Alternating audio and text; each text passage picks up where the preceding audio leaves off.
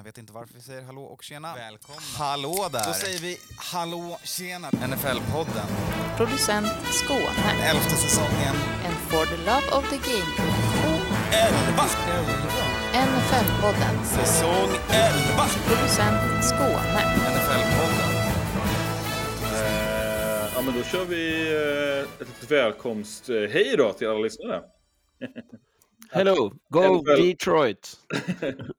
NFL-podden, säsong 11, episod 23, Matte och Skåne och jag. Yes sir! I digitala, vi har precis kört en 40 minuter warm-up. Vi har snackat om San Diego Chargers, eller LA Chargers heter de ju nu. Ja. Och lite fix där. Jag tror fan inte vi kom fram till någonting, men alltså jag tänker ändå vi har kommit fram till mer än vad de har gjort. Ja, det stämmer. I alla fall under Staley, vilket kan ju vara lite taskigt kanske. Ja, alltså man blir ju inte mer peppad på Staley när man bara gör en snabb återblick. Nej, alltså, på den potentialen som finns i det laget och hur det har gått. Alltså missrekryteringar är ju fan värre än att inte göra en rekrytering. Ja. Lex Saints. Och idag är det Kalle som styr skutan. Så exakt. Ska jag och Skåne försöka hålla oss till lite andra. Till tyckandet ska ni hålla. Ja, precis. Ja, men vi ska börja med att säga tack till alla patrons där ute. Man får ju då warm-ups som vi pratade om och man får no huddle. Man får ett matematips på lördagar. Det är de 3 produkterna vi har. Alla superbra. Warm-ups är det när vi går igenom helgens matcher. Rätt snart in på. När vi pratar om vad som hänt. Ja. Och hur det har gått och spelanalyserar. Ibland till och med ner på play-by-play. Ja. Och en annan grej som man inte behöver vara Patreon för, det är att komma till Hard Rock Café i Stockholm. Ja. Där vi kollar på match. Nu i veckan är det ju dubbelmatch. Nu i helgen. Lördag. Vilken match? På lördag är då Ravens hemma mot Texans. Ja. Ravens at Texans. Nej, det är Texans at Ravens. Ja, exakt. Mm. Exakt. 22:30 på Hard Rock Café. Ja. Du är kanske där, Matte. Jag får nog hålla fortet på lördag där då. Vi får se. Yes. Hur som helst så kommer det visas match. De kör tills matchen är klar, va? Ja, alltså tills... Det beror på hur mycket övertid det är för sig. och vad som händer. Men sen så på söndag, då är det 21:00. Och då är det... Vilken match? Då är det ju Lions, eller Buccaneers at Lions. Och den ska räknas som den minst heta, men det kanske blir den hetaste. Alltså den är ju dunderhet ju. Den är ju jättehet. Ja. Jag skulle säga första och sista är ju den som är liksom mest snack om. Du har allas nya poplag som är Texans då, som är nya Bengals. Ja. Och sen har du då Ravens som är... som ska vara i Super Bowl med Niners enligt de flesta. Och sen har du då Mahomes första bortamatch i playoff och en rematch som det brukar vara med de där två lagen. Så att, en vädermatch. Men jag skulle säga att även Lions har blivit poplag, i alla fall den här veckan. Fan, jag har inte sett så mycket Lions-content sen, vet inte när. Sen Megatron var i farten. Precis. De har ju i princip vunnit Super Bowl redan enligt vissa. Och då har de ju ändå vunnit sin första slutspelsmatch på typ sen... men det blir det här är nog... Jag skulle nog säga att så här hett har nog inte Detroit varit sen 8 Mile. Exakt. Eller hur, Matte? Kan du hålla med? Men, det är det ju. Och vi hade ju även en gammal Detroit Pistons-spelare som var in och vevade på min Twitter här under inför matchen, Jonas Jerebko. Så att vi pratade om det i warm-upen också, att nu kommer kändisarna out of the woodwork för att supporta sin hometown. Verkligen. Och när det finns lite pepp också i själva i ett annat ganska deppigt läge i Detroit, så det är klart man kör på. Det är ju svinkul. Så kom och kolla på Lions klockan 9 på söndag. Boka bord och säg att du vill hänga i baren med oss. Precis. Exakt. Och vi har ju då vi visar ju då både lördagen och söndagsmatchen till slut. Exakt. Även om det går över tiden då på den ordinarie öppettiden på Hard Rock. Och sen då är det ju då, finns det ju då det här Super Bowl-eventet. Mm. Där man nu ska skynda sig och försöka boka bord och sånt om man vill komma till innan den så kallade eftersläppet, om det nu finns plats liksom. Precis, det börjar verkligen ta slut. All info finns på vår Facebook-sida, i vårt event och i Facebook-gruppen som heter NFL-podden /gruppen. Precis. Där kan man läsa vad det kostar, vad som kommer hända, allt det där. Då kör vi. Yes. Då drar vi igång. Yes. Inte 4 minuter utan vi är 5,5 minuter. Fan, det här går ju bra. Ja. Korta snabba. Först ut är ju den här jäkla köldmatchen i Kansas City. Vad var det? Var det tredje kallaste matchen ever? Fjärde kallaste. Fjärde i slutspelet. Ja. I slutspelet. Jag såg bara bilder på folks öl som frös. Jag såg ju, det första jag såg var en som plockade ut, han köpte en vatten, plockade ut den ur kylen och på vägen när de plockar ut den från kylen ger den till han har betalt och sen så ser man hur den bara har frusit, så när han ska gå och dricka den då är den helt frusen. Det är genomfruset. Det var ju liksom... De använder ju det kylskåpet som värmeskåp istället. Ja, exakt. Vilket är ju insane. Liksom. Ja. Och det var ju då till en så 15 personer som fick åka till sjukhus efter den här matchen. Med frostskador, alltså köldskador. Ja, man såg ju det att folk kämpade verkligen. Det var ju svinigt kallt. Och det var ju, som jag förutspådde också, att det var ju några dårar som tog av sig till Bar Uber och fick sina minuter där i tv-skärmen och det var ju också, den andra matchen var ju inte, alltså Bills Steelers var ju inte heller varm, men där var det ju mer så att folk fick gräva sig till sina platser. Exakt, det var mer snö. Exakt, i Kansas var det ju mer bara jävligt svinkallt helt enkelt. Exakt. Det blev ju faktiskt rätt bra väder i Buffalo till slut.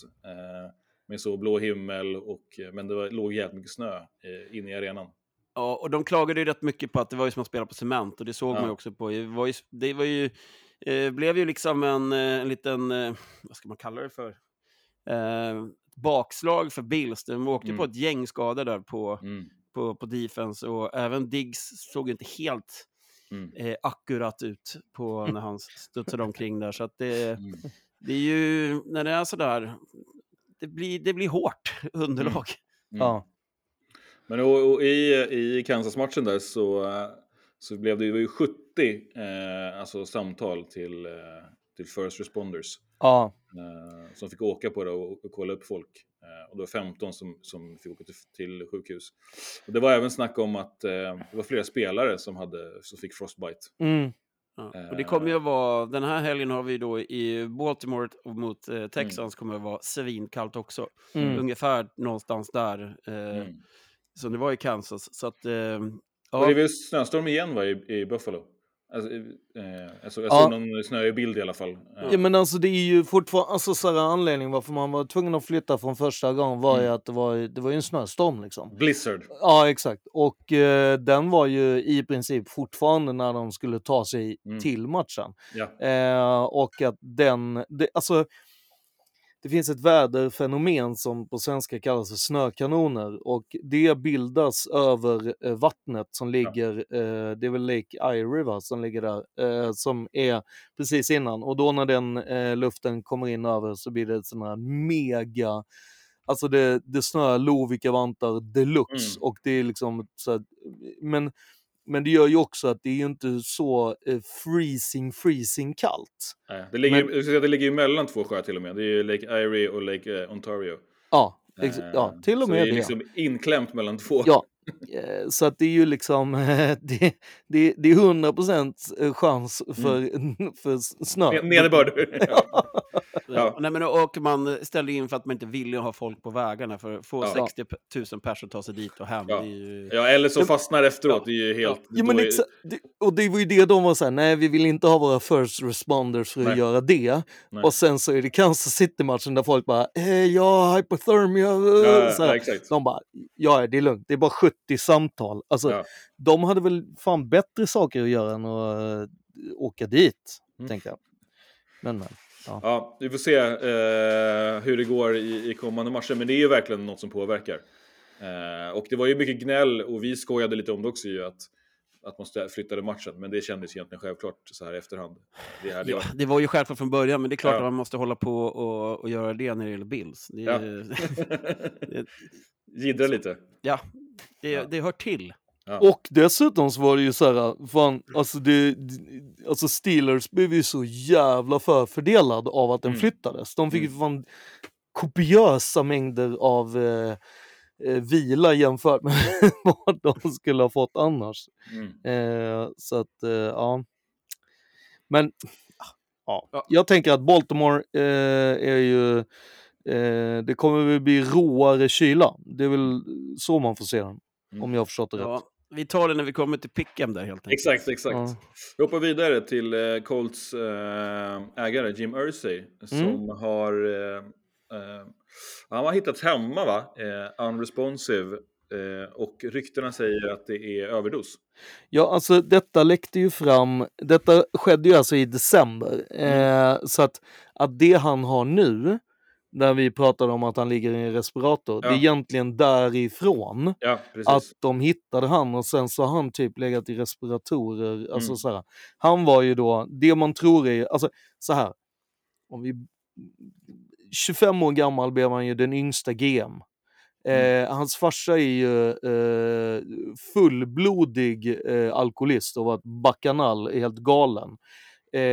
Så att Irsay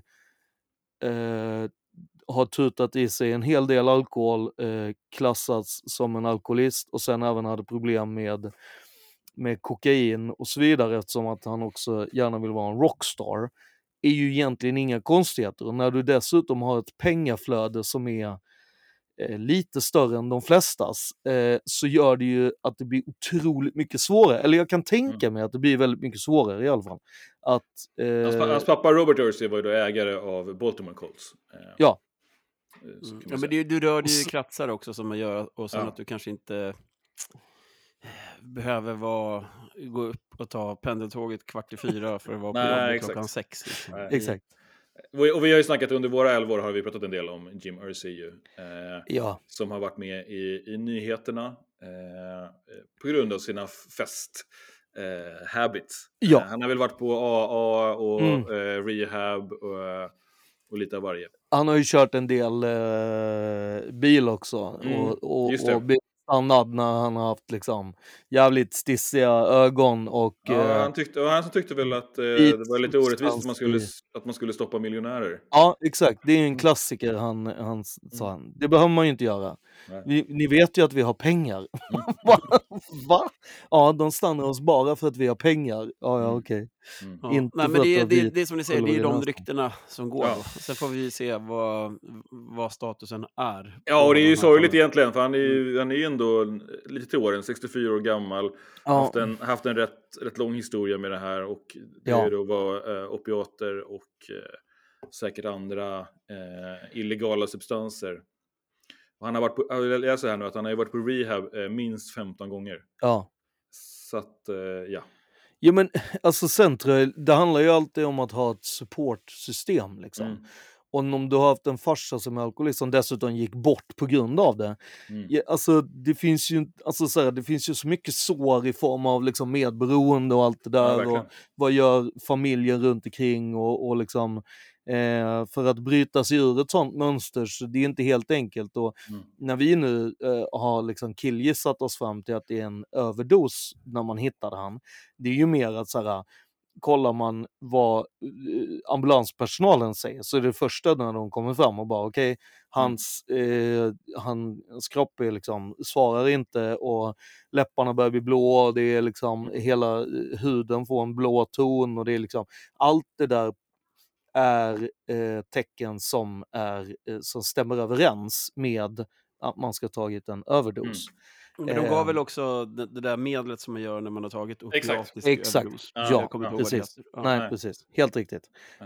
Och då svarade han, men inte så mycket som att som han. Och sen allt det där är ju Ja. Jag kan tänka mig att hans tolerans är också enorm.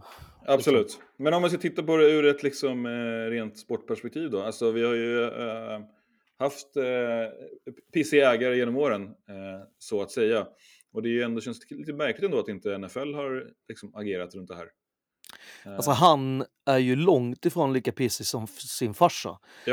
Alltså hans farsa på en snefylla sålde ju laget från Baltimore till Indianapolis. Och gjorde liksom Baltimore laglösa, vilket var ju en sån jävla reva och sån jävla härva liksom. Och samtidigt så har ju han också, den här farsan var ju så här, han sa ju det, jag skiter ju i vilket jävla NFL-lag, jag vill bara ha ett NFL-lag. Han köpte ju faktiskt Rams från början. Just det. Och sen gjorde en liten switcheroo när någon annan hellre ville ha Rams. Han bara, ja, jag skiter väl i det. Så liksom, så att, jag tycker väl ändå så här, alltså någonstans, alltså Irsay. Men jag tänker att då var ju ändå, det var ju en annan tid, alltså säg vad vill 70-talet. Men, ja. Men toleransnivån var kanske lite annorlunda på fräsiga ägare med mycket pengar i fickorna liksom. Ja. Tänkte, i modern tid ändå så tänker man ju ändå att man hade från NFLs sida kunnat liksom, fan vi borde snacka om det här ändå. Jag menar, så nu har ju inte han misskött det så grovt som Snyder. Men han stod ju upp för Dan Snyder till exempel. Ju, i ägarsammanhang och sa ju liksom att nej men han behöver vi inte göra någonting åt. Han är ju en rätt bra snubbe liksom. Ja. Han äger ju ändå Commander. Så att, fan. Varför gidrar ni för? Men jag tänker att det är såhär, är det någonting som såhär, missbrukare så är de ju svinbra på att ljuga och övertyga folk och så vidare. Så jag tänker att såhär, han har väl liksom övertygat alla om att Snyder ska stanna kvar så länge för att han vet att såhär, shit, annars kommer ljuset på mig liksom. Och när man pratade i Cardinals liksom om att såhär, men vi kan, då NFL var liksom typ petade lite på Cardinals och bara, vi kan inte ha GMs som åker dit för rattfylla. Då tror jag att han sjönk ganska långt ner i stolen och bara så här, jag behöver kanske inte rösta den här gången liksom. Men sen tror jag ju att ägare inte känner att de kan dömas på samma sätt som andra liksom. Nej, eller blir fråntagna sina lag. Det är väl bara att kolla på den HBO Max-serien med John C. Reilly som äger av LA Lakers, där Lakers winning stripe på 80-talet där som... Ja. Det var lite mer party. Exakt. party. Det kan man ju säga. Ja. Ja. Ja, vi önskar i alla fall att Irsay bättrar sig. Ja, både från sjuksängen och från eventuella party habits. Piller och pulver. Ja. Exakt. Stay away. Ja. Ni som följer oss såg ju att vi hade en liten bild på Mahomes hjälm på No Huddle. Nu har ju tillverkarna gått ut här och sagt att det var minsann ingen fel på den. Nej, det är så de ska funka. Ja. De ska gå sönder. Nej, det blir kallt. Det var väl ändå det som var anledningen, att det var så jävla kallt så att plasten blev lite mer skör. Och det var svårt att få en hjälm sen och hitta en hjälm som passade sen. Ja, men alltså det var ju därför att Mahomes hjälm låg ju i den här vanliga liksom bucket som då hade blivit som ett jävla kylskåp i den där, så att den var ju helt frusen.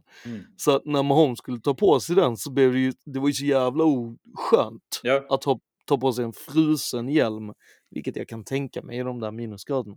Så att det var ju mer som Mahomes sa att vi får hitta ett bättre sätt att förvara liksom reservhjälmarna i fortsättningen. Men det är också väldigt mycket snack om att han fick ta av sig hjälmen på planen, vilket man inte får göra. Nej. Det hade vi pratat om tidigare också. Det var någon annan händelse där som... och att man får ju... Men där kan man ju tycka att i sånt här läget... Alltså jag... Även om det skulle vara Jets till exempel. Så hade jag inte liksom ställt mig och vrålat över att nu ska det bli penalty på det här liksom. Nej, men eller hur, jag håller med. Någonstans är det så här, en trasig hjälm får ju ändå vara en trasig hjälm. Då måste ju regeln, du får inte ta av dig hjälmen på plan. Någonstans blir lite sådär, Vadå, skulle domarna tagit en timeout? Det hade ju varit nästa grej liksom. Du vill bara ta av den. Hallå, den är trasig, måste byta hjälm. Okej. Ja. Ja, vi lämnar det och hoppas på att de håller till nästa match. Jag tänker att så här, någonstans så får ju tillverkarna spendera lite mer tid i frysen, kan jag känna. Absolut, men jag tänker också hur man så förvarar det. Det där slår mig ibland att det är en liksom jävla liksom, det är så miljardär-business och det är så professionellt på många. Men det är också rätt mycket liksom korpen. Ja, ja. Det är någon nisse som ska handla om den där grejen och den där grejen. Och sen så, vad fan ligger den då? Jag vet ingen aning. Nej, men alltså först så är det bara så att det är... Vad är extra hjälmen? Ja. Blå låda någonstans. Vilken blå låda?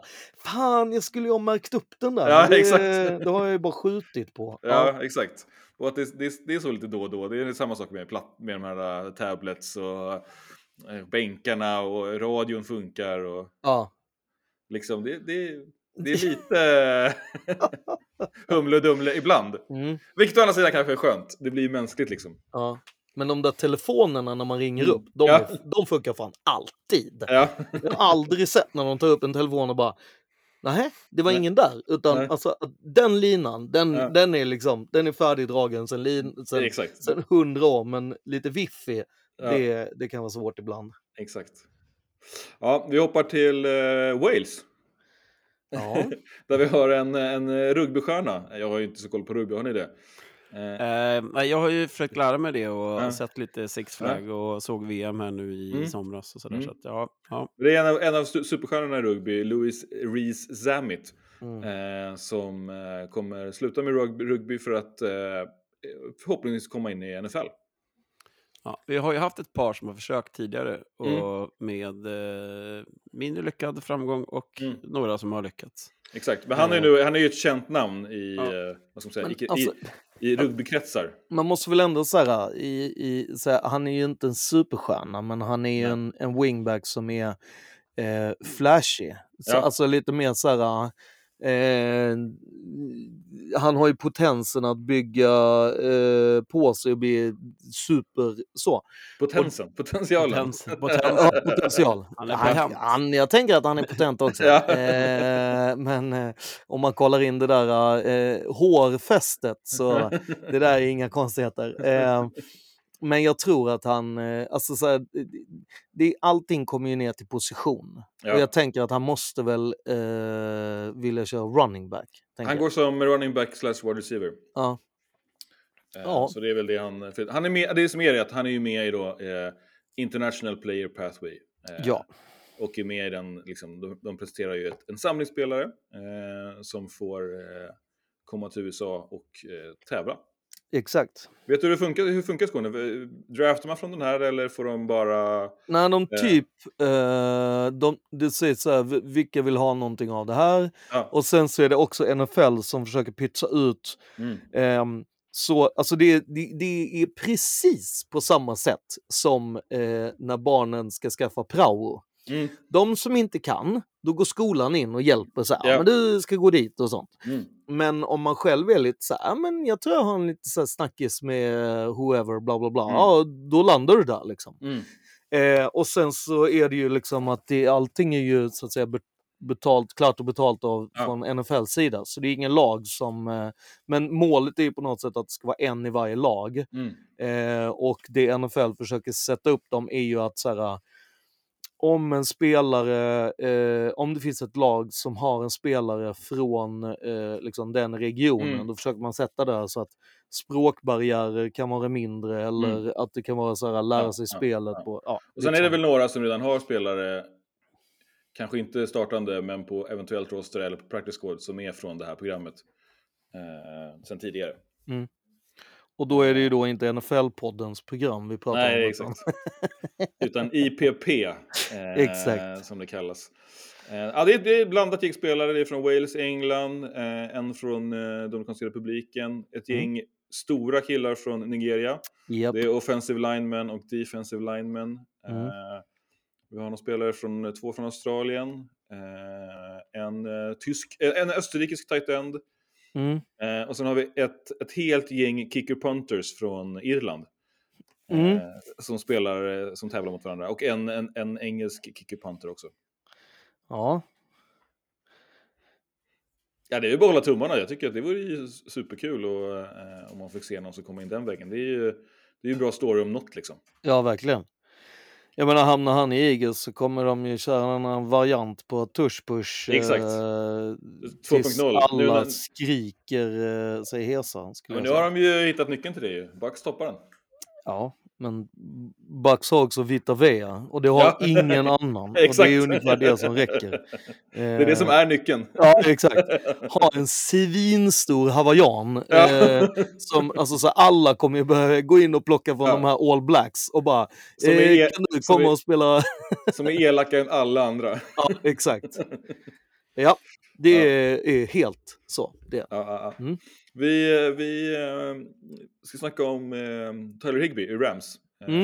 Han drog en ACL här i söndags. Jag gissar att ni tog upp det här i Norrhaddel. Ja, han fick ju lite hjälp med att dra den, kan man säga. Exakt. Kirby Joseph som la en till tight end på sjuksängen. På sjuksängen. Ja.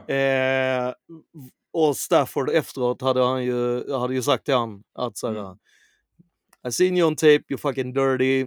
Alltså, you're dirty as fuck. Ja, dirty as fuck. Det kommer från Stafford också. Oj, ja, exakt. Han får ju tvätta munnen med tvål och vatten efteråt. Ja, nej, men Dan Campbell var ju också ute på presskonferensen och liksom pratade om det där. Ja. Men det är alltså så här, det är, han skyller ifrån sig ju. Ja, men det är ju alltså, han tacklar ju enligt hur man ska tackla enligt lag, alltså så. Samtidigt så finns det liksom en enkät från som NFL och NFLPA gjorde med wide receivers och tight ends. Vilken tackling är det som de liksom avskyr eller minst vill ha? Den här hade de ju ringat in, och det vi snackade om där var ju att det är så tydligt att den alltså protections-biten är så här, om han går högre upp, då är tight enden helt plötsligt defenseless player. Och hur kan du då inte vara... Och sen bör man ju lägga till att alltså turfen gör ju sitt. Alltså turfen ger ju inte vika. Det är ju därför det är så jävla farligt att spela alltså hos Lions då, för att där stoppar du ner din fot och sen någon kommer och tacklar det. Även om det är på låret så är det så här, någon joint kommer dra och... är det inte liksom knät så är det höftleden, och oftast så är ju höftleden starkare. Så det är ju det som är extra tråkigt i Tyler Higbees fall är ju att ACL, MCL är, som jag förstod det, av och att man är osäker på om han kommer bli klar till säsongen eller tills liksom ja, men preseason och ska spelas in och liksom... inte start var det ju snack om. Alltså, regular season, eller hur? Exakt, visst. Och, och han är ju inte heller purung heller, så att, det är ju trist på allas du visar. Så. Ja, verkligen. Så det, kan man... det som Brady också pratade om, liksom det här med att man som QB, hur man kastar sina bollar och liksom, att man kastar den till en... Vad är de kallas för? Deathball eller på att säga? Sjukhuskast på svenska. Ja, precis. Nej, men, och det är ju det många också har sagt. Att så här, men det heter ju sjukhuskast och inte sjukhusfångst. Det vill säga att det är ju trots allt så att quarterbacken faktiskt skickar. Och det är ju lite så här, jag menar, Jag tyckte ju att liksom, Campbells ursäkt att säga att det är NFLs fel att Higbee got hurt eller brutally injured. Så det låter ju inte bra. Men han har också ish rätt ju.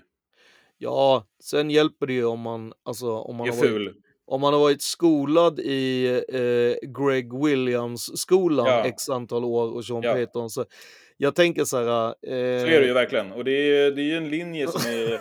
som är jävligt smal liksom. Alltså Greg Williams har ju inte ens bett om ursäkt för Bountygate. Nej. Utan tycker fortfarande att... Det är helt rimligt. Alltså, sen att folk fick extra pengar för att ta ut någon skada. Men det är ju fan NFL, det är ju inte ballett. Alltså du vet, jag kan tycka så här... Och den inställningen har ju också Campbell. Alltså inte exakt den, men jag menar han pratar ju också om att så här, vi spelar på gränsen, vi spelar hårt. Vi håller oss inom lagens råmärken, men typ people gonna get hurt liksom.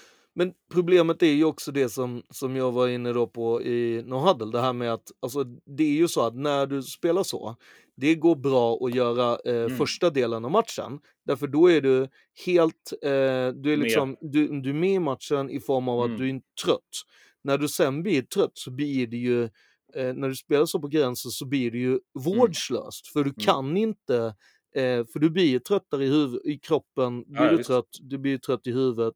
Och då när du gör dem, så, och det är såna, det är inte ens en hund, alltså vad är det, 1000 delar, så är det liksom att foten är ner eller inte. Och ja, jag kan ju tycka att man borde ändra dem. Alltså, absolut, och jag tycker att det är svårt att lägga ett moraliskt perspektiv på det, men jag tycker nog att det kanske ändå finns där. Alltså, i vissa fall så kanske det inte är så att är det flagga eller inte som avgör, utan typ hur man spelar på något sätt ändå. Alltså, Jo, men det där sitter ju väldigt mycket i ryggmärgen på spelarna, och det ska man ju ha med sig också, vi som aldrig har spelat sporten. Att just det är samma sak som med receivers, hur jävla med de är i matchen och få ner fötterna på rätt sida av linjen i lägen när man själv hade lagt sig ner och skrikit för att man blev livrädd.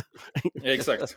Och det är också så här ryggmärgen för det, och det är samma sak på defense där, att ja, jag får göra det här, men det är såklart att man inte gör det för att bryta någons knä eller någonting, men som Skåne var inne på, det är turfen och liksom movement på spel, en större spelare då, det gör ju ondare för en tight end, eller det blir ju en värre collision helt enkelt.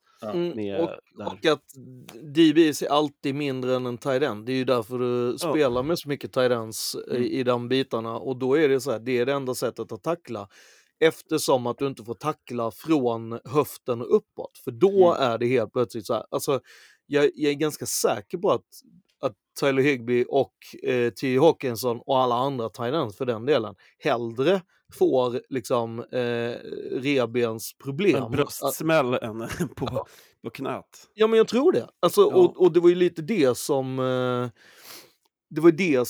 man pratade om, att såhär, för originalet av det här är ju från jättemånga år sedan, när en Raiders-spelare, Jack Tatum, på riktigt så här halshugg en Vikings-spelare. Och då blev man så här, shit, fan, det kanske måste bli någonting som är så här, att en wide receiver när de tittar åt ett håll och fångar en boll, så kanske de måste bli wide, alltså så här defenseless, och han stoppade ju bara arm rakt ut, spände den, och sen blev den Vikings-spelaren hjälm och huvud kortare liksom, och det, då var man ju så här, nej, man får inte ta, och så gjorde man som med quarterbacks, det vill säga att man tar den övre delen, och då är det ju ett problem, för då tacklar alla på den nedre delen. Och nedre delen, då ryker knäna. Exakt. Säsongen. Och och jag tror att nu med de tackelreglerna som är, så är det ju bara att man revisitar på något sätt den regeln, gör om den, gör rätt, så här får ni göra, tackla lite högre upp bara, det är okej. Alltså, men inte i huvudet liksom. Så kan jag tycka. Jag funderar på en annan grej som, jag vet inte om jag har snackat om det tidigare, jag minns inte, men UFL. Alltså, det är ju den hopslagningen, va? Exakt. De börjar reklam på tv nu när man kollar seriematcherna. Så jag tänkte att jag skulle ta upp den. Matte är ju ett XFL-fan. Nu är det ju XFL och USFL som har slagits ihop här, och har kickoff 30 mars. Men det är bra för dem som har abstinens. Ja, exakt. Och, apropå Jim Irsay. Exakt. No pun intended. Nej, men vi såg ju förra säsongen och lite sen tidigare att det har ju kommit in spelare från XFL till NFL. Absolut. Och då hjälper det ju också med de här skadorna tyvärr. Vi hade ju då senaste är väl egentligen PJ Walker, om man ska, som har typ lyckats i NFL. Sen har i alla fall hänger kvar i NFL. Ja, och även då han tight enden i Chargers som jag nu inte kommer ihåg vad han heter bara för det. Nej, men som också är kvar i ligan liksom, och spelade väldigt bra där i XFL, och Och det är lite annorlunda upplägg nu det här året då. Mm-hmm. Ja, det är fyra lag från varje från varje liga som går ihop och så gör de två konferenser precis som NFL. En USFL-konferens och en XFL-konferens. Ja, för förra året hade man ju då 8 lag i XFL bara. Ja. Okej. Ja. Och jag minns inte vilka som var vilka lag, men i USFL nu så kommer vi ha Birmingham Stallions, Houston Roughnecks, Memphis Showboats, Michigan Panthers. Och där är då Houston Roughnecks är ju då ett XFL-lag. Och det här Birmingham-laget är ju nytt. Det, när det var då under den gamla wrestlinggubben där. Första XFL för 3 säsonger sedan som gick i konken. Då hade de ju ett Birmingham-lag också. Men Houston Roughnecks har ju överlevt alla de här olika merged och liksom konkurser och sånt där. Och har ju då en rätt intressant lag och en logga som påminner mycket om då den här Oilers-loggan. Ja. Och de hade Wade motherfucking Phillips som sin jävla åt sig, vilket gjorde att han är den första att ha coachat alla Houston-lagen, både Texans, Oilers och nu Roughnecks, alltså så jävla tuff. Ja, de började ju i UFL och det är ju Dwayne The Rock som Johnson som ägare. Ja, precis, det han har någon kvinnlig miljardär som jag inte kommer ihåg namnet på. Men men det är ju, och den kommer inte ihåg hur fast. Jag tror att det var gratis att kolla på det där. På typ YouTube eller någonting sånt där, kommer jag ihåg. Ja. Och i XFL-konferensen så har vi Arlington Renegades, DC Defenders, San Antonio Brahmas och St. Louis Battlehawks. Ja, och det är 3 av de 4 lagen är också XFL-lag som har övervintrat och överlevt. Ja. Battlehawks var väl ganska bra om inte jag missminner mig, i alla fall i början av XFL. Men det är ju de DC Defenders i Reigning Champs. Ja, så att men det där blir ju intressant att följa och det är ju bra för sporten att det finns en liten farmarliga. Exakt. För dem att kunna ta sig tillbaks eller ta ett steg tillbaks om det är så också.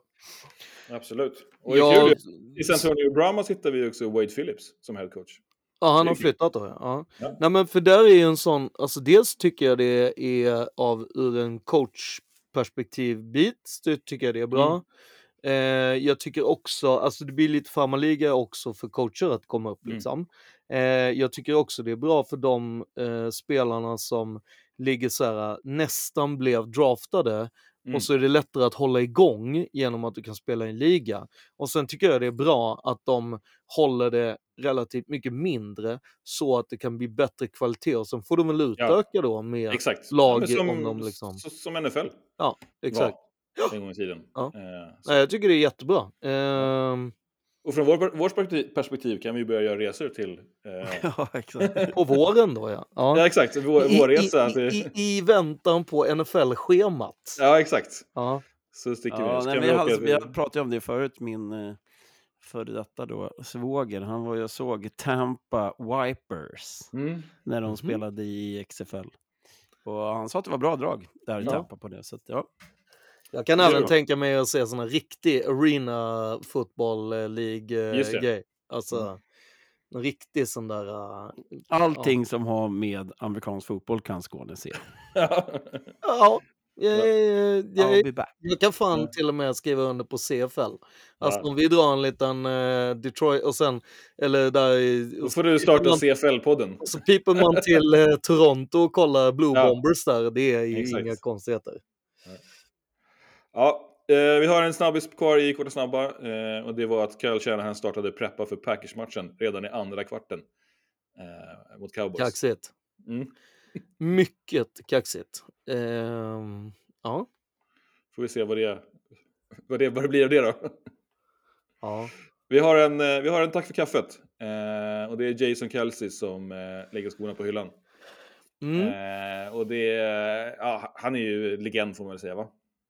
En av de härligaste av spelare i hela ligan. Ja. Han... Storebrorsa var till Travis. Exakt. Ja, han är ju den alltså de skulle ju ha slutat skaffa barn efter han. Mm. Det är ju lärdomen som mamma Kelsey ska ta med sig. Att det skulle ju vara slutar. Det skulle ju vara snipp, snipp och sen ingen mer. Men de ville ha en till. Och då kan det bli sådär att man inte får något så trevligt som Travis då. Men nej, men alltså Jason är ju en riktig god. Jag tror väl också någonstans att så här, alla vi som kollar som liksom... Jag tänker mig att alla i Europa som kollar är såhär late 30s. Vi har ingen möjlighet att lira. Och så kommer det liksom en tjock, skäggig dude som är asskön som spelar center. Mm. Det blir ju lite som att man säger, fan, det där skulle kunna vara jag. Fast man är mil ifrån. Ja. 13 säsonger, en Super Bowl. Ja. 7 Pro Bowls och... Alltså vunnit en, får vi säga. Vunnit en Super Bowl, exakt. 6 Pro Bowler och... 7 Pro Bowler, 6 stycken First Team All Pro. Han har väl spelat i Phillies 3 Super Bowls, va? Båda mot som han... jag vet inte. Förlorade. Skulle jag nog vilja säga. Men det är ju också en av de här... alltså som snappade upp verksamheten på sidan. Just med att köra då... podcast och... Exakt.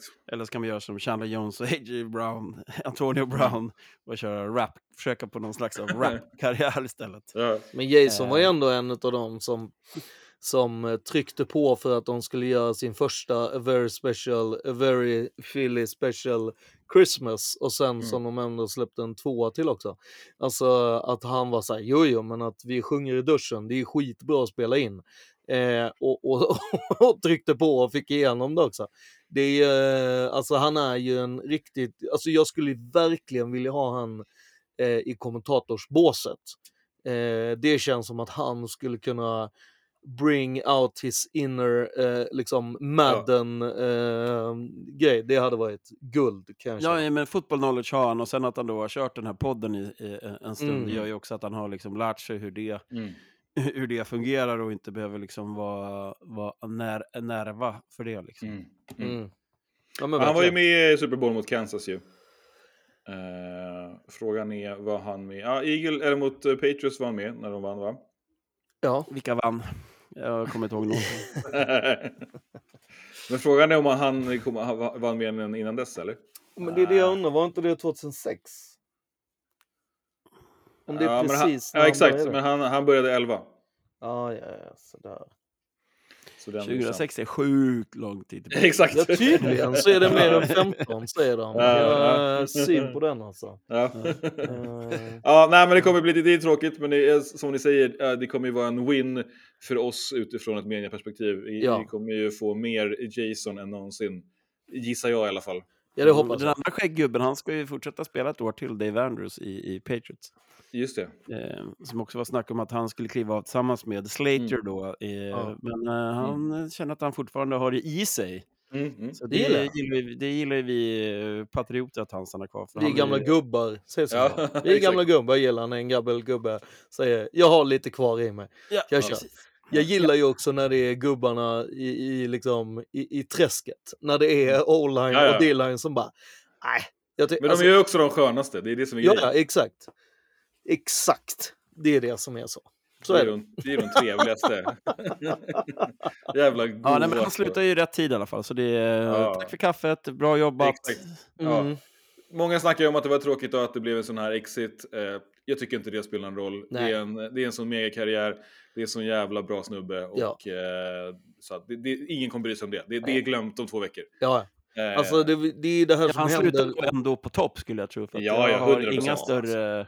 Nej, men alltså, han signade ju ett one-year deal. Det är ju det här som sker om du signar ett one-year deal. Exakt. Där du har förlorat Super Bowl för att du ska säga, men jag gör ett år till för att vi ska vinna den här. Ja, så vinner du inte. Nej, men då är det ju inte så konstigt att du säger, alltså, exakt. Det är ju typ nästan så att han inte hade orkat till Super, alltså så här, att han hade orkat den här säsongen. Så att jag tycker liksom att folk är så här, ja, men han kan få mindre snaps. Nej, men alltså, han är center. Alltså, du ska spela alla. Exakt.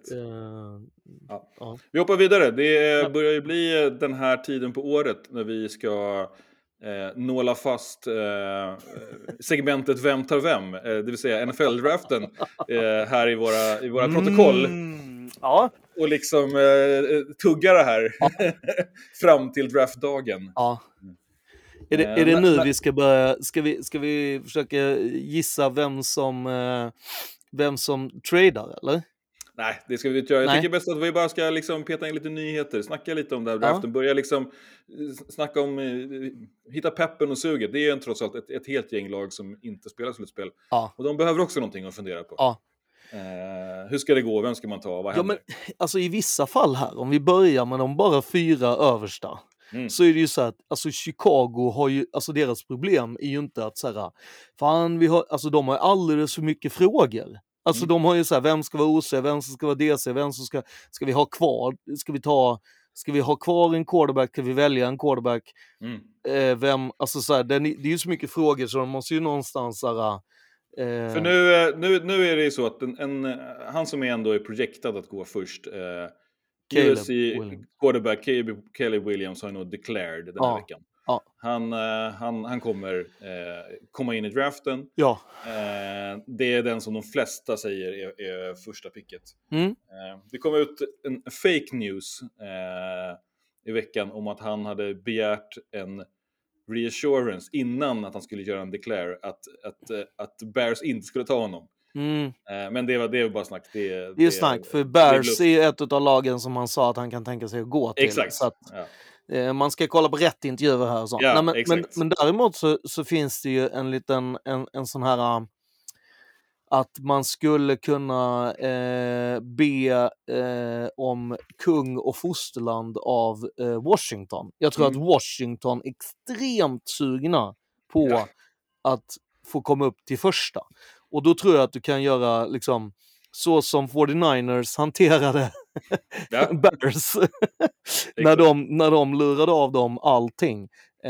Det känner jag att så här, Chicago sitter i ett läge där man skulle kunna göra det förutsatt att man är nöjd med Justin Fields och kan tänka sig att ta wide receiver istället. För då skulle man ju ta ruggigt bra med picks och ändå få väldigt bra och kunna ta mer, alltså så. De har ju ställen i laget där de behöver fylla på. Exakt. Så är det ju liksom. Ja. Och draften då, det är i Detroit, Michigan. Ja, för första gången. Ja, utomhus va? Brukar det vara? Ja, alltså det där, ja. Och inne. Alltså de har ju, det brukar ju inte vara på arenan. Utan det brukar ju vara liksom... typ Convention Center eller någon plats. Ja, eller liksom i Nashville så spikade man ju bara ihop en scen på Paradgatan i slutet på den. Och sen fylldes hela gatan liksom. Så att jag tror att man kommer spika upp något i Detroit också. I New York. Där är ju redan allting uppspikat. Jag har ju varit där. Det är ju fan plya på varenda fönster ut i Detroit. Ja. Men i april blir det fest. Det är 25 april. Ja. 25, 26, 27. Ja. Och det är första rundan. Jävla dunderhelg. Ja, exakt. Ja. Vi kommer ju gå närmare in på detaljerna. Men man kan ju börja skriva i kalendern nu. Ja. Ta ledigt. Från 24 till 28. Easy. Ja. Och kom vi har till Stockholm. Och vi har också innan dess är det en Senior Bowl. Där de spelar va? Alltså du har ju både Senior Bowl och du har East and West Shrine Game som jag tycker är, och så har du ju träningar inför de här. Och Combine. Ja, och sen så har du ju NFLPA, vad fan heter den då? NFLPA-boll eller något liknande.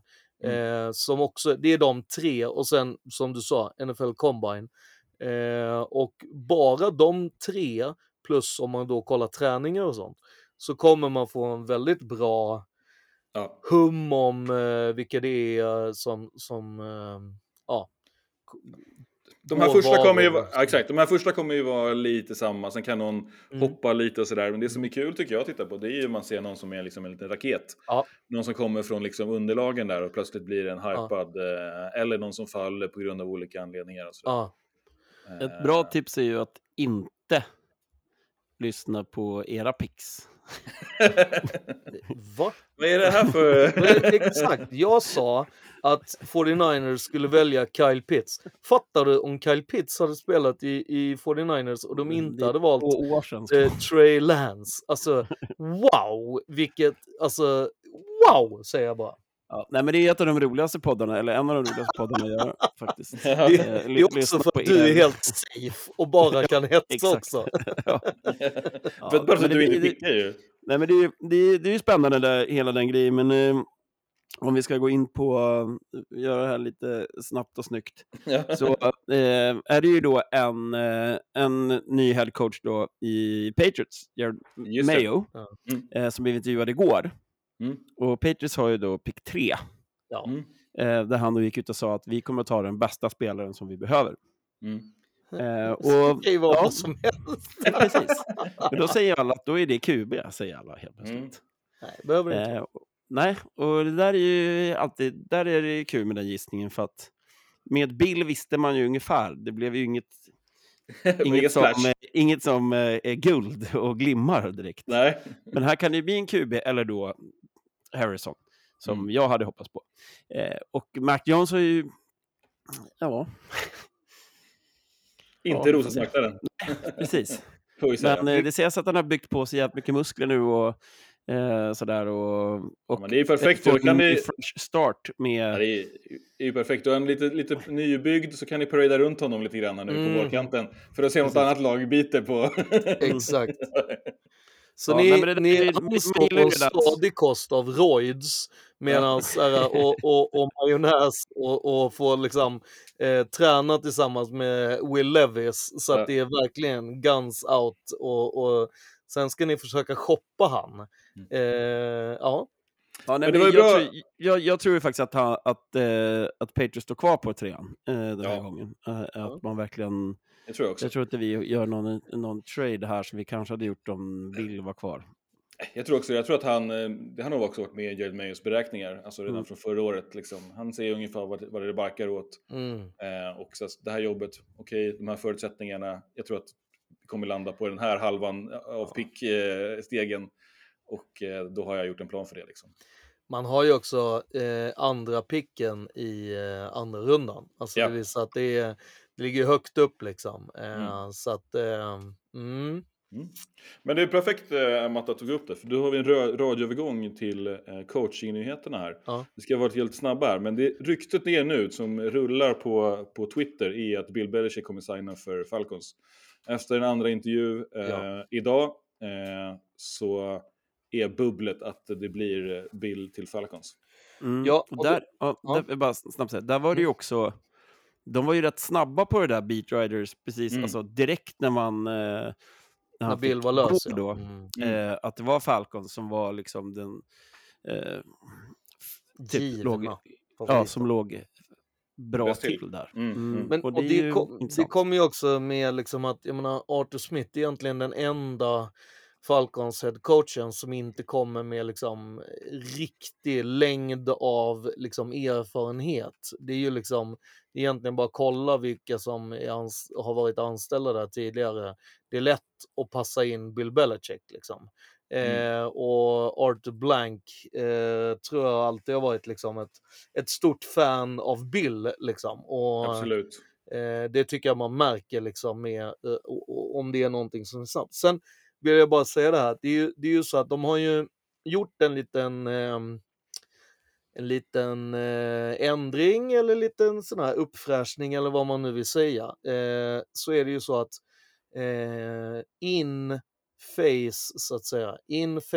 face-to-face intervjuer får ju ske från och med, alltså så här, när wildcard-grejen är gjord, om det är så att, alltså med de som är under kontrakt och sådana saker.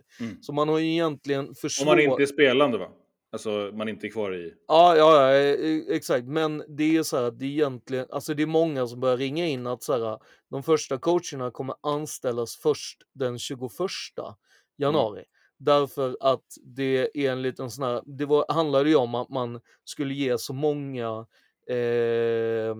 koordinatorer som möjlighet att skaffa sina intervjuer och faktiskt få, alltså, du får göra intervjuer, Zoom och sådana grejer, men de här face-to-face måste ske efter ett visst datum, och då menar du folk att så här, ja, och för att du ska då hinna ha gjort hela Rooney Rule och göra de här riktiga intervjuerna så att säga, då kommer ingen kunna hinna att liksom signa för en typ 21. Men jag skulle säga att jag tror att som NFL så går ju saker och ting fortare och fortare, så jag skulle ju säga att jag har ju i alla fall ringat in i min kalender att nu på fredag här kommer det trilla in några sådana first ny på jobbet klingar så att säga. Och det kan ju vara Bill Belichick också, för det som är kommit ut och nu är ju mer i rykten. Ja, och sen är det ju så här, alltså en annan är ju det här med att Raiders kommer köra båda sina, till exempel. Där man har gjort alla andra intervjuer och liksom... Ja, har du hört något mer där? Runt Raiders. Alltså där var ju Max Crosby var ju ute och flera andra spelare med höjde rösten, får man säga. Och Tay Adams och massa andra och sådär. Men Max Crosby var ju rätt vokal och sa ju att jag kommer ju dra, eller jag kommer be om en trade om det inte blir. Exakt.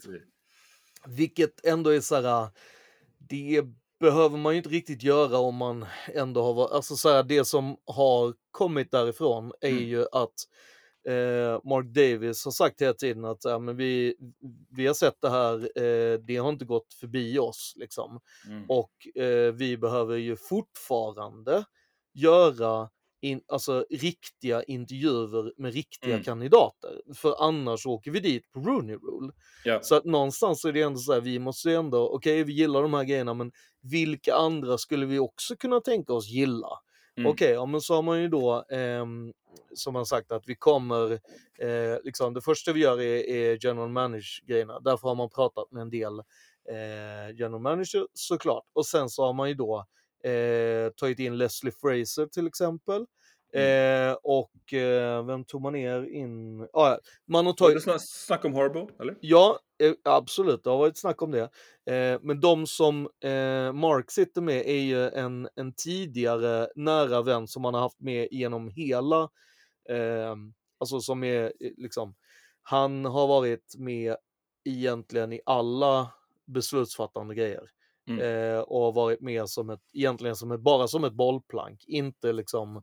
att han har kommit, alltså han är vanlig businessrådgivare egentligen. Sen den här gången då så är även Tom Brady och Richard Seymour med. Och sen så har man ju då även pratat med CEO, alltså Sandra Morgan. Och har det känns som att man har liksom, nej men nu ska vi göra det här på riktigt. Varför vill man ha Tom Brady där? Jo, därför att man vill ha ett spel, alltså Richard Seymour är också spelare, men i den här biten med att kanske mer vilken typ av coach, alltså ska man ha en player coach? Vad är problemet med det? Bruce Arians var ju klassad som en players coach. Bill Belichick, maybe not so much. Och därför ser det också... Det är ju inget bevis på någonting egentligen. Nej. Typ spel och liksom... Det är det ju inte, men jag tycker det är väl, alltså, det är ju bra att man har med Tom Brady som ändå kan ge sina två öron. Ja, verkligen. Konsulten Brady alltså. Ja. Framförallt med tanke på att Mark Davis är ju inte något fotbollsproffs. Nej, men det har han ju alltid sagt. Han har ju sagt det.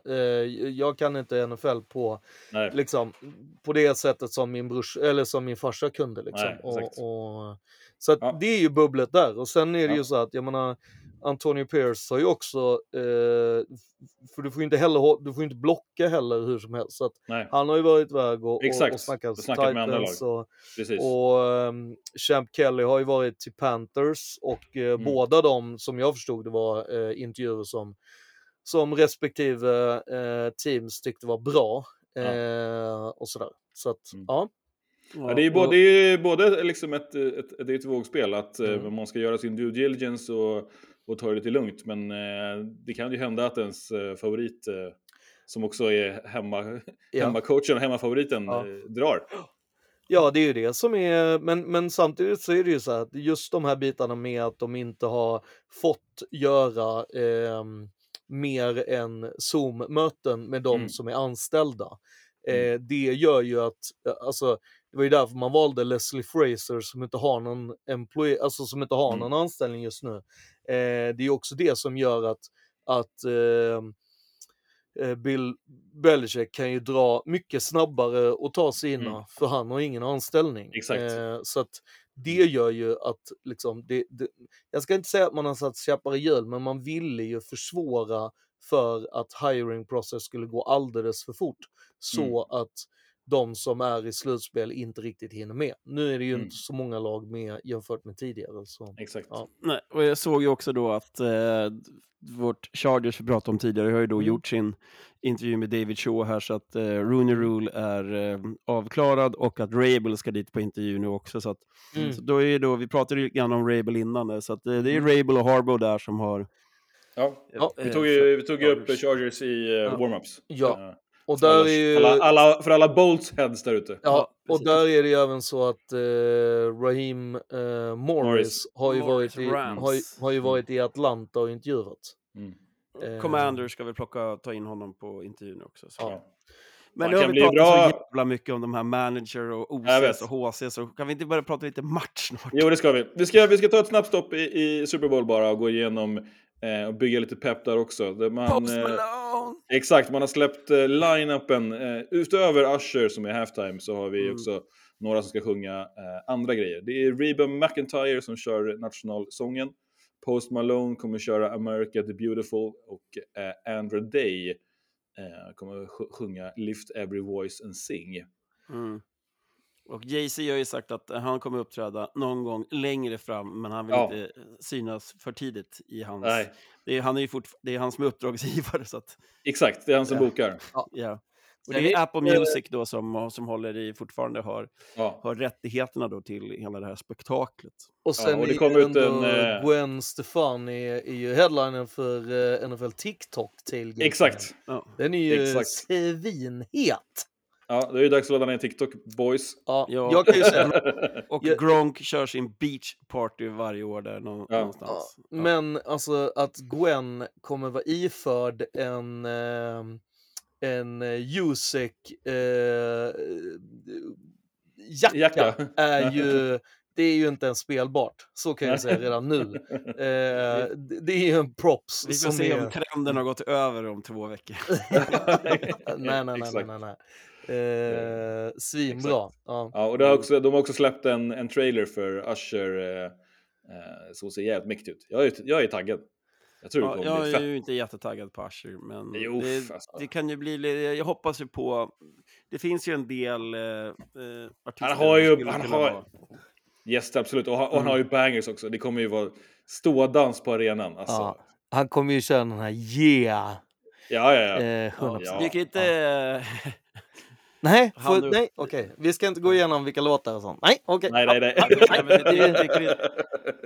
Nej. Nu pajar ju hela din matematiks inför Super Bowl med vilka låtar som är... Jag kanske inte blurrar det här, men vi får väl be samtliga lyssnare att hålla för öronen helt enkelt. Vi får bordlägga det till när vi närmar oss. Ska vi hoppa in i picken eller? Det gör vi. Ja, nu kör vi. Hur många? Det är 3 omgångar kvar. Yes, sir. Och inte så många matcher. Vi är 4 idag. Ja. Vi är 2 nästa vecka. Yes. Och så 1. Och sen det är 7 matcher kvar totalt. Ja. Yes. Oj. Ja. Hur gick det förra veckan? Det började skitbra för mig där. Matte Solopix-kungen. Against the grain. Texas Packers, boom. Ja. Sen rökte ju på Dolphins Steelers. Ja, jag trodde inte jag hade Steelers. Men den får jag väl ta då. Det var stuva linan deluxe där. Ja. Sen rök vi ju allihopa på Eagles. Förutom Kalle då, som tjurnackat trodde på Baker Mayfield. Ja, jag är så jävla Baker-fan alltså. Ja, nej men jag hade ju inte tagit Bucks, men det var ju bara för att jag hade en kamp där med försökte plocka poängen där som var i ledningen. Men det som var häpnadsväckande, eller häpnadsväckande är det väl kanske inte, det var ju hemmalagen var ju rätt bra då, utom ett visst lag. Ja, så kan man säga. Så kan man säga. Får vi se hur det ser ut den här veckan. Yes. Men jag kliver upp på ledning, 174. 3 rätt. Anton bara 2 rätt. 170. Matte Skåne 3 rätt var, 169. Ni är bara en bakom Anton nu. Ja, jag vet. Det här ska vi runda, så han kommer sist igen. Det här är ju, det är målet för Dan. Alltså, det var Anton citat, va? Att han gjorde Anton, en Eagles. Exakt, Anton Eagles-Knopf är en sån här nickname. Ja. Anton a.k.a. Eagles. Anton kan jag känna en bättre... Ja. Vi kickar off lördag 22.30. Ja. Houston, Texans, Baltimore Ravens. Texans allas favoritlag, eller? Ja. De vill man ju bara väl. Det är en darling nu och har ju gjort någonting som ingen annan trodde de skulle göra. Några år för tidigt att gå så här långt. Det är imponerande. Trots skadesituationer och sådär. Mattias, innan du börjar bubbla för mycket här nu, så har vi fortfarande samma regel som gäller att det är Kalle i ledartröjan först, och sen är det Antons pick som vi läser upp, eftersom att han har varit inne och skrivit lite. Och sen... är det du? Nej, sen är det du. Varför då? Det borde ju vara du den här gången. Nej, vi körde, men du gjorde ju fler singelpick. Det är ju alltid mer värde. Okej. Ja, kör då, Kalle. Snarare tvärtom, eller jag vet inte. Nej, jag kan absolut gå före. Du får köra varannan, tycker jag. Ja, vi kan köra varannan. Okay. Det här är en tuff match, men inte supertuff. Hypen är såklart Texans här, men jag tror Ravens nyper där. Det är hemmaplan, de är välvilade. Det ser jävligt starkt ut. 13-4, Houston 10-7. Absolut bra pepp. Absolut, de kan kanske uppsätta, men jag skulle säga nej, Ravens för mig. Jag tycker de ser fruktansvärt starka ut. Jag tror att deras defense kommer vinna det här. Vad hade Anton då? Anton också Ravens. Japp. Han är väl Ravens boy om någon. Ja, det kan man tänka sig. Det är ju... Texans är ju ett hemmalag snarare än ett bortalag. Man är ett domelag snarare än ett utomhuslag. Ja, det ska vara kallt, va? Svinkallt. Mark Andrews trendar till att komma tillbaks för Ravens i precis rätt läge. Det som talar emot är ju den klassiska Lamar Jackson-jinxen, att han aldrig lyckas i den här typen av slutspelsmatcher. Men du slipper ju möta sin egna divisionslag. Jag tror också tyvärr då. Jag kan inte vara på styva linan i den här matchen, även om jag... Eller jag måste ju ta det. Ravens vinner matchen, men jag tar Texans då. Alltså, det är ju så här att Baltimore Ravens vilar 2 veckor det är ju som kryptonik för dem. Alltså, det är ju, och sen är det ju så här, de har ju inte bara svårt... de har ju svårt för South-lag. Titans gav ju dem och smällde dem på fingrarna när Ravens var ännu hetare. Och Lamar egentligen inte kunde han kunde inte svara på frågan, hur kommer det sig att ni får stryk av ett relativt dåligt Titans-lag? Och han bara, nej, det är kollaps rakt igenom. Ja, men alla mina wide receivers, det var ju alla, det var ju defense never showed up. Jag är lite rädd för att det kommer se likadant ut. Samtidigt som jag hoppas ju, det här är en match som jag skiter i egentligen vem det är som vinner, för att jag hoppas jättemycket på Lamar, men det är ju så jävla kul med Texans. Det kan bli tight. Ja, linan är plus 9 nu. Den började på 10 och gått ner till 9. Jag tror att det kanske slutar på 10 till slut ändå.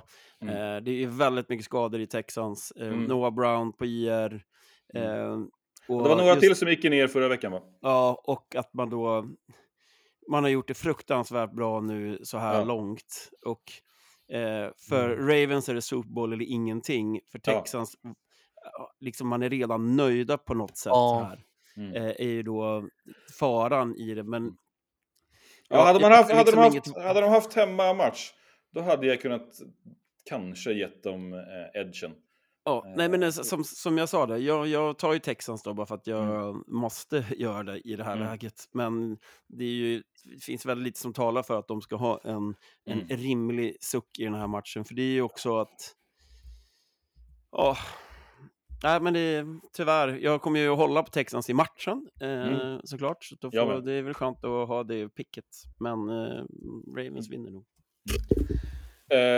Skåne, du tog Ravens eller? Ja, jag tar Ravens. Men jag kommer ju hålla så in i Norden på Texans. Så att jag blir bara glad om att få rätt i den här matchen. Jag håller med. Ja. Nu är vi CJ Stroud-fans allihopa. Ja. Och alla andra i laget. Alltså, så här, jag tycker det är ruggigt synd att de har haft skador på sin liksom, bästa wide receivers och så vidare. Absolut. Ja. Men det har också gjort att Nico Collins har ju steppat upp ordentligt. Alltså, det är också en sån jävla lyckostory. Absolut. Superimpad. Mm. Okej, då är det lördag natt mot söndag. 02:15. Det är ju själva fan att mitt lag alltid spelar miss i natten. Men så är det när man är på västkusten. God kopp te, kanske en extra kopp java och någon fin pralin till det här, så sitter du och mummar. Säkert, jag tänker en god glass eller att man kan. Ta en riktigt jävla rövjärn där och håller dig vaken. Det är trots allt lördag. Exakt, eller ett glatt lyxigt Chardot. Jag tycker att han har bubblat med någon vinprovar hela från så här klockan 1 på dagen. Så att vid 10-12 där, då måste han börja så här, ta ner den här salongsberusningen deluxe till någon form av liksom... Ja, förutsättningarna är likadana förutom då vädret här egentligen skulle man kunna säga. Packers har gått längre än vad man tror. Niners vilat relativt friska och har sett ruskigt bra ut under säsongen. Hemma all stats talar också för det här Niners. Så att jag gissar att alla fyra är på Niners här faktiskt. Alltså, så är det ju. Alltså, Packers har ju all Packers statistik är ju liksom Rodgers. Den är ju Rodgers tainted. Liksom. Ja. Jag tycker absolut att Packers har samma lika som Houston, det här med att slå från underläge. Det finns inget, alltså så här, nu kommer man ju verkligen se hur grym Matt LaFleurs coachning och så vidare. Jag tror att den kan bli mycket tajtare än vad folk tror, men jag tror ändå så här, om man ändå ska säga så här, andas lite, ta lite lugnt och sådana grejer, ska liksom Aaron Jones och bunch of rookies så att säga slå ut the high and mighty 49ers, alltså som har star players på allt, alltså så här, det funkar i Dallas. Det funkar inte i Kalifornien. Så skulle jag säga. Ja, så här. Det är ju blandade förutsättningar. Ja. 49ers och Packers, de har mötts 10 gånger i slutspel. Niners leder 4-5. Packers senaste vinst kom 2001. Ja. Sen är det 4 raka Niners vinster här. 2012, 2013, 2019, 2021. 2021 var det ju det var en riktigt fin match. Vann med 3 poäng och det var ett blockad punt, va? But still, it's all Rodgers. Exakt. It's all Rodgers. Exakt. Och Packers har ju, om vi pratar om att Texans är liksom favoriten här som underdogs. Även Lions, de har ju ett panglag, men det är ju aldrig slutspel. Det är det. Men sen är det ju Packers som i princip har vunnit sin Super Bowl förra veckan. Ja. Liksom lablat som det yngsta laget i NFL. Jordan Love nu redan i Hall of Famer i folks ögon. Som han behöver bara ta rygg på Brett Favre och Aaron Rodgers. Ja. Den Cowboys-vinsten, det var allt. Det var hela balletten. Jag vill ändå försöka... Så här, visst, Niners är inte underdogs, men sen så... Ska vi börja snacka om quarterbacks då? Ja, då är det ju, vi har Goff, first overall pick. Vi har Baker Mayfield, first overall pick. Vi har Mahomes, första rundan. Josh Allen, första rundan. Jordan Love, första rundan. C. Stroud, första rundan. Lamar Jackson, första rundan. Där pickades Brock Purdy. Läst. Och i sjunde rundan. Så det finns nog en del underdog-mentalitet kvar, hoppas jag. Även om man är favorittippad i många ögon. Jag tycker att det är lite nice att de har varit liksom, inte så mycket snack om Niners här. Så jag kommer picka dem också på som vinnare här. Hoppas, är såklart supernervös och tycker det är skitjobbigt. Men sen har jag en annan en stat som jag tror på. Det är hemmafördel här. Jag såg att de hade gått ut här. Vivid Seats har gått ut och de har en projection på 97% Niners home crowd. Och det tror jag kommer spela roll.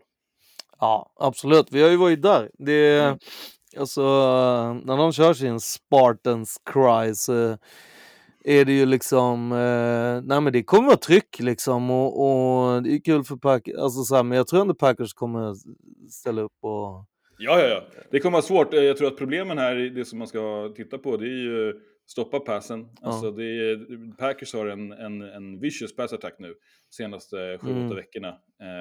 Och du pratar om rookies, så det är absolut, men det är många där och det är många som tar emot bollen. Jo men exakt, men det bygger ju också på, alltså man får ju inte glömma bort att den har varit vicious, för den bygger på Aaron Jones run. Och jag tror att Aaron Jones run tror jag kommer bli svårt att få igång och rulla på 49ers.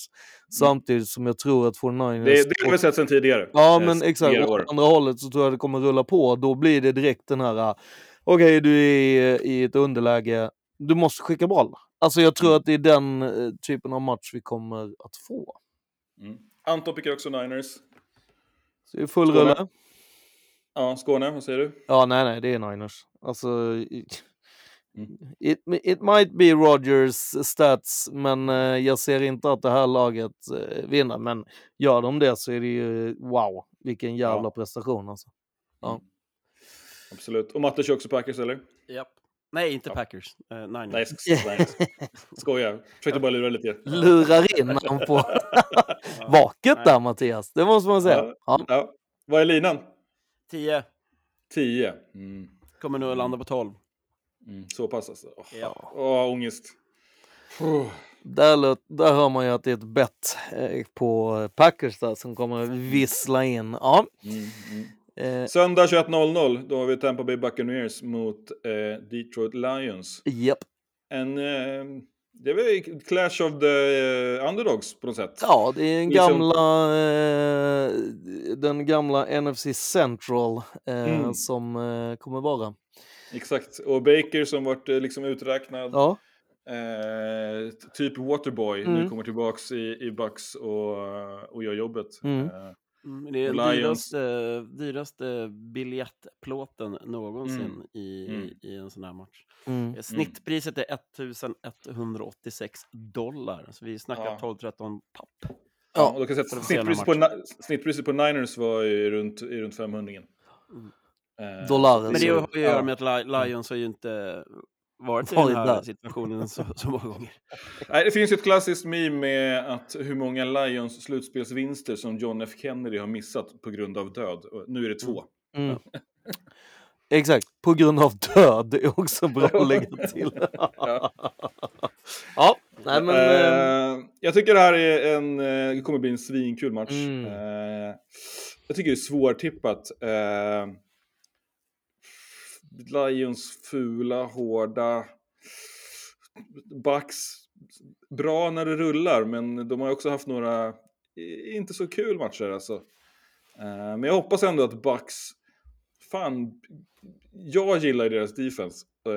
Och jag hoppas att de kommer till match här och steppar upp och ställer till det för Goff. Så jag kommer picka Bucks i den här matchen. Jag tror att de inte är favoriter och det är ett 100% Homer, Baker Mayfield och piratgänget pick.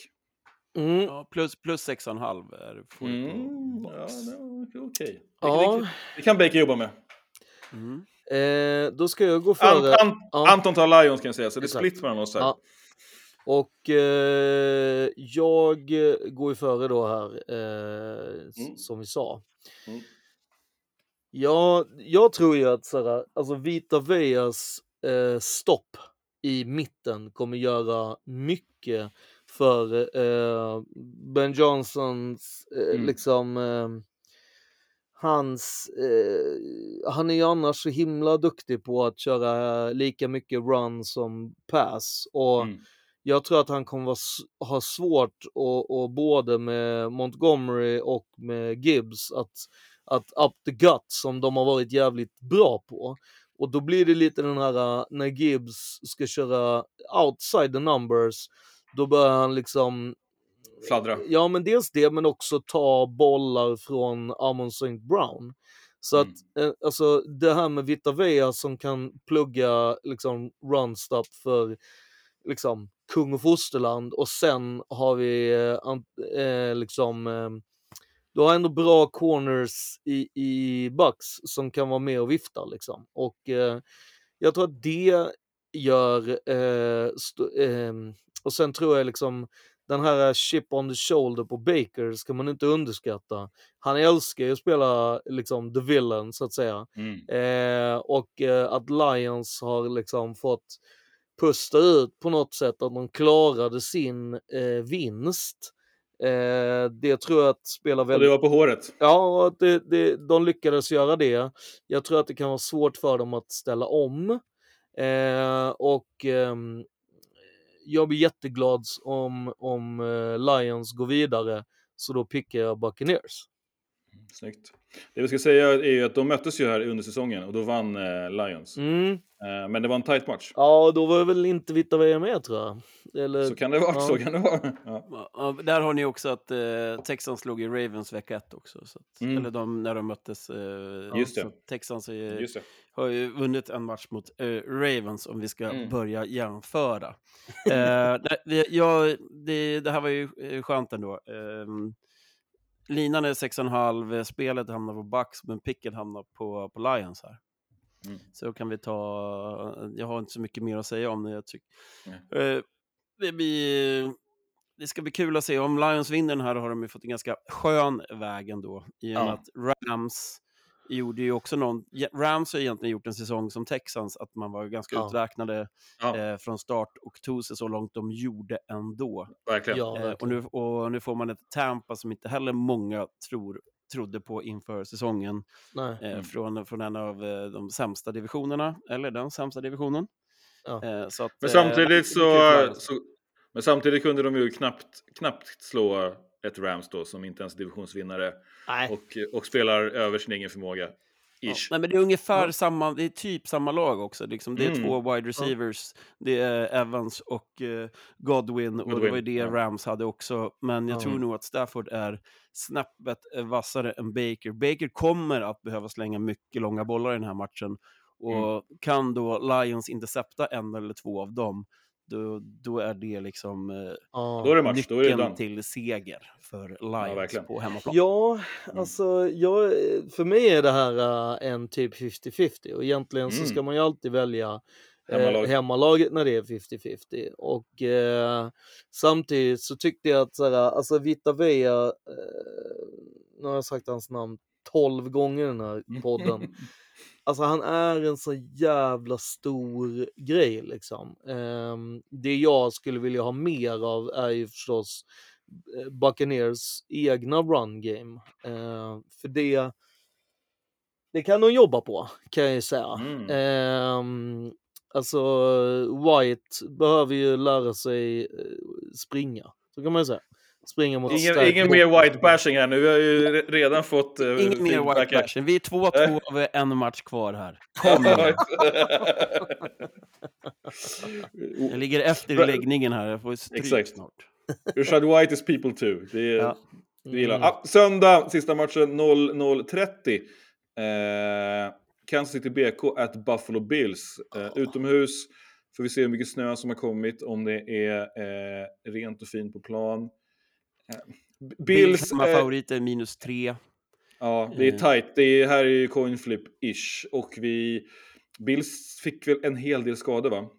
Ja, mest på defense då, men sen är det ju om Davis ska komma tillbaka och sådär. Och det är ju också det här med snacket om att det är Mahomes första riktiga då borta match i playoff. Han har ju faktiskt spelat Super Bowl borta mot Tampa. Jo, men det var ju borta på neutralplan. Nej, det var ju i Tampa. Ja, fast planen var ju hemma. Men det är fortfarande ingen hemmapublik, det är ju bara... Ja, exakt. Det är bara glassare. Ja, och då torskade han ju. Så att det, nu kommer det ju vara hemmapublik och kallt och tokiga Bills fans. Och då har Travis Kelsey som inte gjort en TD på 7 matcher. Nej. Jag kommer picka Bills här. Tight match. Nu följer jag rådet med hemmafavoriten eller hemmalaget i om det är en slantsingling. Jag tyckte också att Bills såg jättemycket bättre ut. Kanske för att Steelers såg svaga ut, men Miami imponerade inte heller. Så att det är 2 lag som kommer ifrån 2 relativt bekväma vinster eller övertygande vinster. Och då tar jag hemmafördelen. Tror att Bills rullar på här. Anton väljer KCBK, så nu vill vi höra matematips, Mattes överläggning här. Ja, här pickar jag med hjärtat. Och då blir ju då... Ja, det blir ju Bill såklart. Mahomes och company. Och visst, det här är ju den på pappret jämnaste matchen. Jag tycker nog att Kansas defensiva sett rätt okej ut faktiskt. Och, det har sett okej ut hela säsongen. Det är ju lite scramble på både liksom Mahomes och Josh Allen. Josh Allen sprang ju rakt igenom Steelers rist. Och det tror jag inte kommer att göra här. Men han var också nära ett par pick som han alltid är. Men jävlar fin hans lilla juke move var. Nej, det var fint. Fy fan. Det var flott. Nej, alltså båda QBs kommer att ha picks i den här matchen i alla fall. Och sen får vi se om Travis Kelsey är med i matchen. Han hade ju lite drops sist, eller han har haft ganska många drops nu på slutet. Men som sagt... Men å andra sidan har ju deras running back sett väldigt bra ut, alltså Pacheco. Och även Hilaire har sett okej ut bakom där och sådär. Så att det Nej, men jag tar Kansas här, ger såklart lite fördel till Buffalo på hemmaplan. Det är ingen lätt arena att komma till. Förutom då att Peacock glömde bort att sätta på ljudet på publiken i sändningen sist. Men sen hörde man ju då när sändningen kom igång på riktigt att det var ett bra tryck där ändå. Alltså... Det är ju inte problemet med fansen i Buffalo. Nej, det var ju Dolphins-matchen. Okej. Men alltså varken hemmafans i Kansas City eller i Buffalo. Alltså det är ingen fel på turn-ups liksom. Det kommer vi också se i Detroit. Det var ju inga problem med turn-upen. Problemet är ju inte fansen i den här matchen. Problemet är ju att Bills inte vinner de viktigaste matcherna de har och ska spela. Nu får de sin som de har tjatat och gnatat till sig, den här matchen som de ville haft för 3 år sedan när de ville få ändringar i regler, och sen förra året så missade de ju eftersom att de inte kunde spöra Bengals, och nu har vi den. Jag tror, som jag har sagt länge, Buffalo Bills tåg har ju kört. Jag tror till och med det har spårat ur. En pickless Josh Allen, det har man väl aldrig fått 2 matcher i rad. Jag tror att det kommer vara Kansas City defense som kommer att vinna den här matchen, för jag tycker inte Patrick Mahomes har sett något vidare bra ut heller. Men jag tror att om jag ska ta ett defense så är det nog Kansas City som jag väljer. Och Kansas City kan nog mata in 2 stycken pick 6 på Josh, och sen kommer liksom... Fan, ni vill inte vinna den här picken eller? Ja, nej, men det blir skitbra. Då är vi klara med picken. Vi kan avsluta med en liten domarnyhet i den här matchen. Det är Sean Hockley som dömer matchen. Och han har ju då 8-2 med under Mahomes area för Kansas, och även då 2-0 i playoffs, medan han då har gett 40 penalties på 347 yards mot Bills när han har dömt dem. Aj. Så vi har domarna med oss här. Ja, och man ska också komma ihåg en sak. Kansas City åker från kallt. De kommer ju kunna köra barbröstat i Buffalo för att det kommer vara så sjukt varmt i skillnad för hur kallt det var i Kansas City. Så att bara det kommer ju vara, de bara, fan, fingrarna är all good. Och det var lämna långkallingarna hemma, inga problem. Exakt. Patrick Mahomes. Där har ni det som Anton skulle ha sagt. Exakt, där har ni det. Det är sista matchen. Sen är det conference nästa vecka. Då är det bara 4 lag kvar.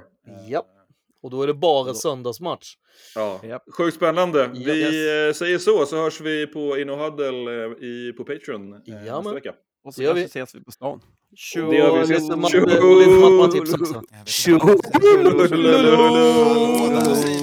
Hallå, håll ut den där NFL-podden. Producent Skåne. 11:e säsongen. And for the love of the game. 11.